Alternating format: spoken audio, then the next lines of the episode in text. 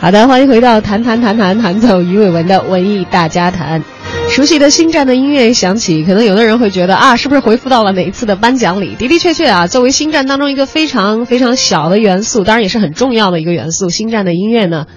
也已经到了全球粉丝耳熟能详的地步，也在很多的大型的颁奖仪式上啊用作背景音乐。《星球大战》第七部《原力觉醒》一月九号呢，在中国公映，首日的票房就突破了两亿。这是一个什么样的成绩呢？要知道，当天啊，全国的票房总数才只有二点八亿，有二点一以上都是由《星球大战》奉献。而您，为《星战》惊人的票房贡献你的力量了吗？今天呢，我们就在文艺大家谈的主板块“热点大家谈”当中，跟大家一起来分享《星球大战》。呃，其实我还没有来得及去看最新的这一部《原力觉醒》啊，但是已经在办公室里向各种各样的小伙伴们打探看过电影之后他们的观感了。这不，文艺之声的一位编辑，我们的龚伟啊，就作为比较早去观看了最新上映的这一部《原力觉醒》的观众，跟我们一起分享了他的观后感言。大家好，我是小编龚伟，几分钟时间跟各位聊聊正在创造电影史上传奇的影片《星球大战之原力觉醒》。不知道您有没有去看这部电影？故事呢，其实很简单，说银河系黑暗政权第一秩序创造了一个能瞬间毁灭星球的超级武器。几位主角有的是新面孔，有的是星战系列的老人，他们要一起毁灭这个武器，还要去寻找最后的绝地武士天行者卢克。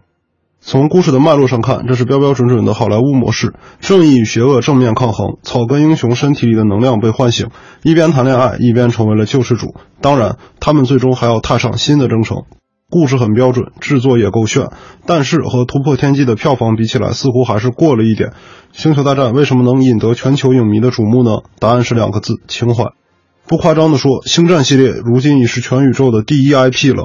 时间倒回到1977年，乔治·卢卡斯同学三十二岁，正在拍摄的《星球大战》已经让他花光了自己的一百万积蓄。当时他也不知道这个史上第一部科幻电影能换来什么，能不能兑现梦想。电影上映后，一切都超越了他的想象。一时间，美国年轻人在影院门口排起了长队，盛况空前。就连电影院门口的钟点房都空了。坊间流传，一张《星球大战》的电影票就能换来和八个姑娘约会的机会。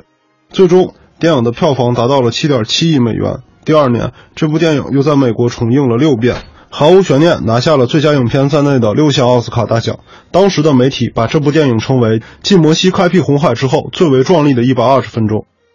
除了影片本身，《星球大战》系列对于电影工业也留下了巨大的影响。当年，卢卡斯为了拍这部电影，毫不犹豫地拿出了三分之一的成本用来制作特效，力求视觉效果。但当时根本没有什么特效公司这种东西，卢卡斯就拉了一帮什么也不懂的嬉皮士，创造了一家特效公司，这就是后来大名鼎鼎的工业光魔。电影特效这个行业也孕育而生。时至今日，几乎所有你能想象到的好莱坞大片特效都出自这家公司之手。一九八六年，卢卡斯同学忙于工作，导致婚姻破裂，不得不把工业光魔中的电脑动画部门卖给了乔布斯，以支付前期的一笔巨款。这个部门当年制作了《星战》中的光剑，后来成为了动画公司，就是大名鼎鼎的皮克斯。哦，对了，当年这个特效部门还有一个程序员小哥，为了调整《星球大战》画面的灰度，制作了一个软件。后来几经完善，这个软件享誉全球，它就是 Photoshop。最后，我想说的是，卢卡斯的故事告诉我们，电影的基础是故事，但技术也是不能忽略的。一门心思做技术的电影人，也是值得点赞的手艺人。哦，感谢我们的小编工伟扒出来了《星战》背后那么多的故事，难怪很多人在提到《星战》的时候啊，脸上浮现出的是要去膜拜的神情。上映六天以来呢，《星球大战之原力觉醒》在国内的票房总成绩已经达到了惊人的四点七亿了。这样的成绩，相对于它在北美所收割的成功，其实并不算什么。《原力觉醒》在北美上映二十天，票房已经达到了七点六亿美金，正式的超越《阿凡达》，成为北美电影史的票房冠军。我有一位朋友是从美国搬回到北京来居住的啊，前两天看他发朋友圈，他说的是有一些电影是作为图腾而存在的，比如说《星战》。所以，虽然光剑一把都没有带回到中国来，但还是一定要前去看一看。从上个世纪七十年代开始，《星战》系列在美国家喻户晓，已经成为了国民神话级别的故事，影响了好几代人。但是呢，由于当年的文化隔阂，中国的观众未必能够同步接受《星战》。所以也没有形成粉丝群的效应。作为中国观众所熟知的，莫过于光剑、黑武士、尤达大师，还有帝国冲锋队。而对影片的故事呢，其实了解的并不多。文艺之声也为大家采访到了一些从电影院里刚刚出来的我们的中国观众，看看他们的观后感又是如何。特效上呢，我觉得就是尽你所能想象到的一切去看，呃，你能看到的任何好莱坞水准的科幻炫目的那种效果，就是飞船啊、星空，还有光剑，就是形状和色彩上面都足够惊艳，足够让人满足。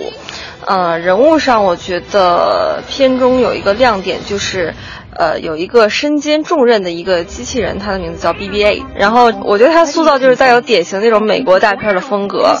虽然它没有脸，没有表情啊，而且说的是外星语，我们并听不懂。呃，但是你能感受到他的思想和情感，所以，呃，也让这个片子吧加入了一点活泼的元素。关于就是男女主角，我觉得当然就是还是正义压倒了邪恶，最后。呃，然后他们两个人并肩作战的那种兄弟情谊呢，也催生了那么一点点的暖意，所以我觉得让这个整部《星球大战》的片子不那么冰冷了。情节上，我觉得并没有什么新意，呃，可能大多数观众也都是为了所谓的星战的情怀才进的影院吧。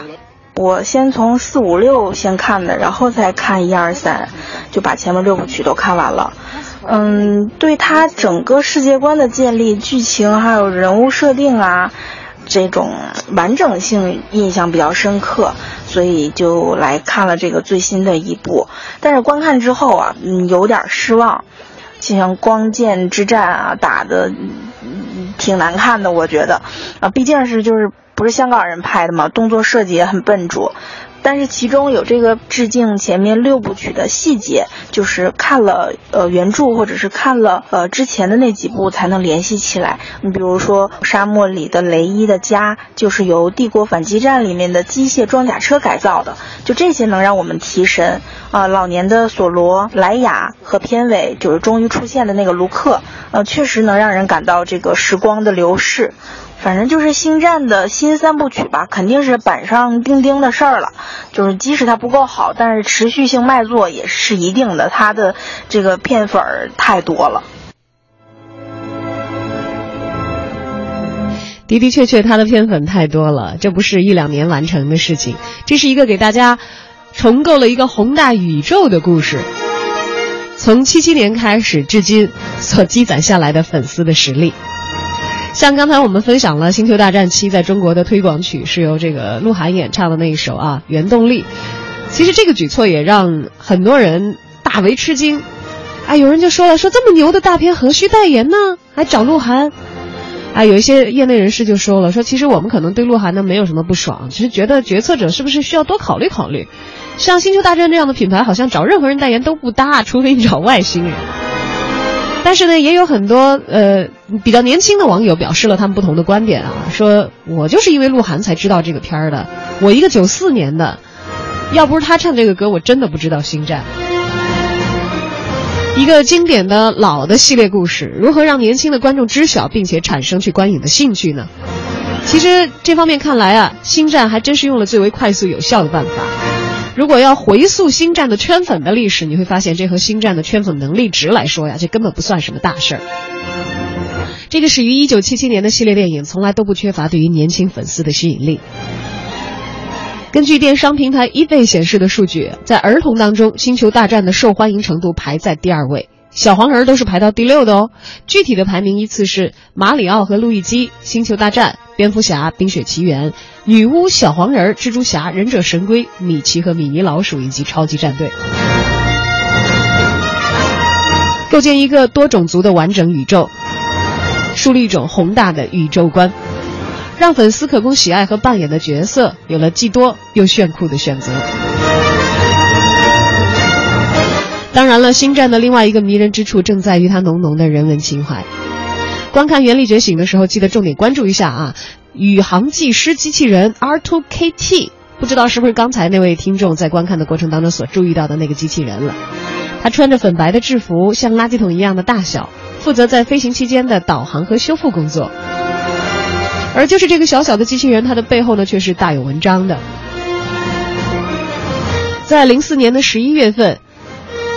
七岁的南卡罗来纳州的女孩 Katie Johnson 被诊断出了她患有脑癌，而且是已经到了晚期。Katie 的父亲是一个著名的国际星战粉丝俱乐部五零一军团的创始人之一，以穿着自制的帝国冲锋队铠甲做慈善而出名。他在知道自己的女儿已经时日无多之后呢，决定送她一件最为特别的礼物，一套专属的 R2 的制服。看过《星战》前面的朋友们，应该都对 R2D2 这个经典的机器人形象有着非常深刻的印象。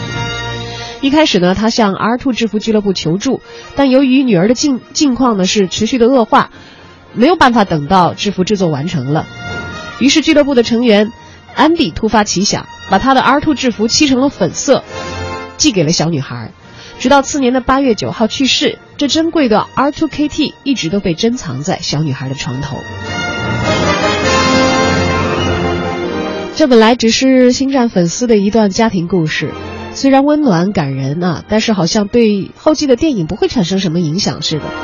但事实却恰恰并非如此。卢卡斯影业的 Mary Franklin 了解到这个事情之后呢，设法联系到工作室总监，呃，设法联系到了工作室的总裁兼电影制片人凯瑟琳肯尼迪。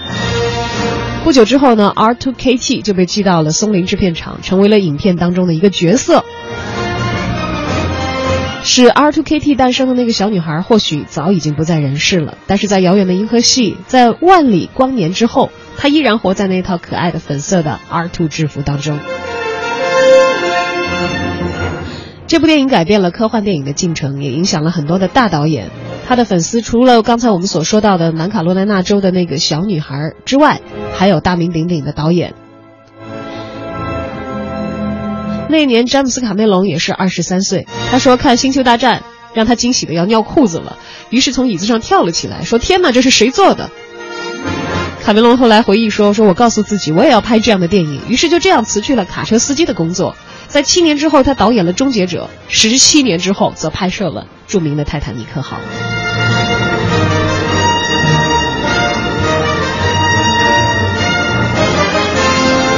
英国作家米可·埃洛瓦在《粉丝现象：星球大战》当中曾经写道：“说对于全球上百万的星战迷来说啊，《星球大战》远远不是几部电影那么简单。”他们改变的是一种生活的方式，通过角色扮演、时尚艺术创作，还有科技研发，对于原力喋喋不休的学术讨论，粉丝们以不同的方式保持着星战的活力，也在增加着这个传奇的文化意义。乔治·卢卡斯用星战系列缔造了一部无与伦比的科幻史诗，打开了一个新世界的大门，也形成了一种独特的粉丝文化。无论未来迪士尼主导的星战系列将会走向何方。卢卡斯早就已经把《星战》上升成为一种情怀，也注入了他的灵魂。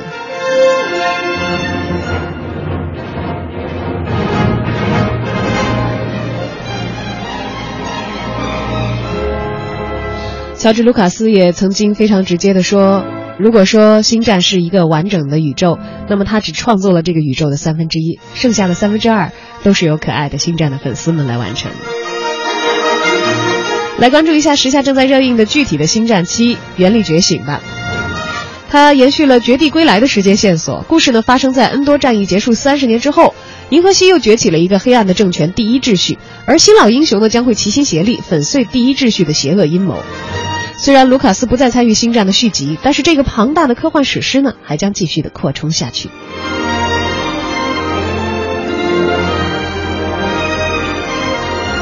当然，有很多的观众也是不知道该以什么样的顺序来补习之前的《星球大战》，因为害怕在看电影的时候，对于这个庞大的宇宙当中复杂的人物线索和时间线会一头雾水。在这里呢，小昭倒是有自己的建议。一般呢，我建议这个大家是沿着导演拍摄和电影公映的这个时间线去看的，因为在技术方面啊，肯定是越来越进步的。如果以现在我们对于特技的这个要求来回看当年的电影的话，可能会没有耐心看下去。还有呢，就是一般导演会在这个呃拍摄前传呢或者是这个后来再发生的一些事情的时候呢，忽略对于背景的介绍。在正传里头，导演就会花一定的篇幅介绍世界观。看过前传之后再重复的来看正传的话，就等于呃浪费了一些时间。着重在了解这个电影所铺陈的这个大的背景方面了哈。所以建议还是按照电影拍摄和推出的顺序去观看。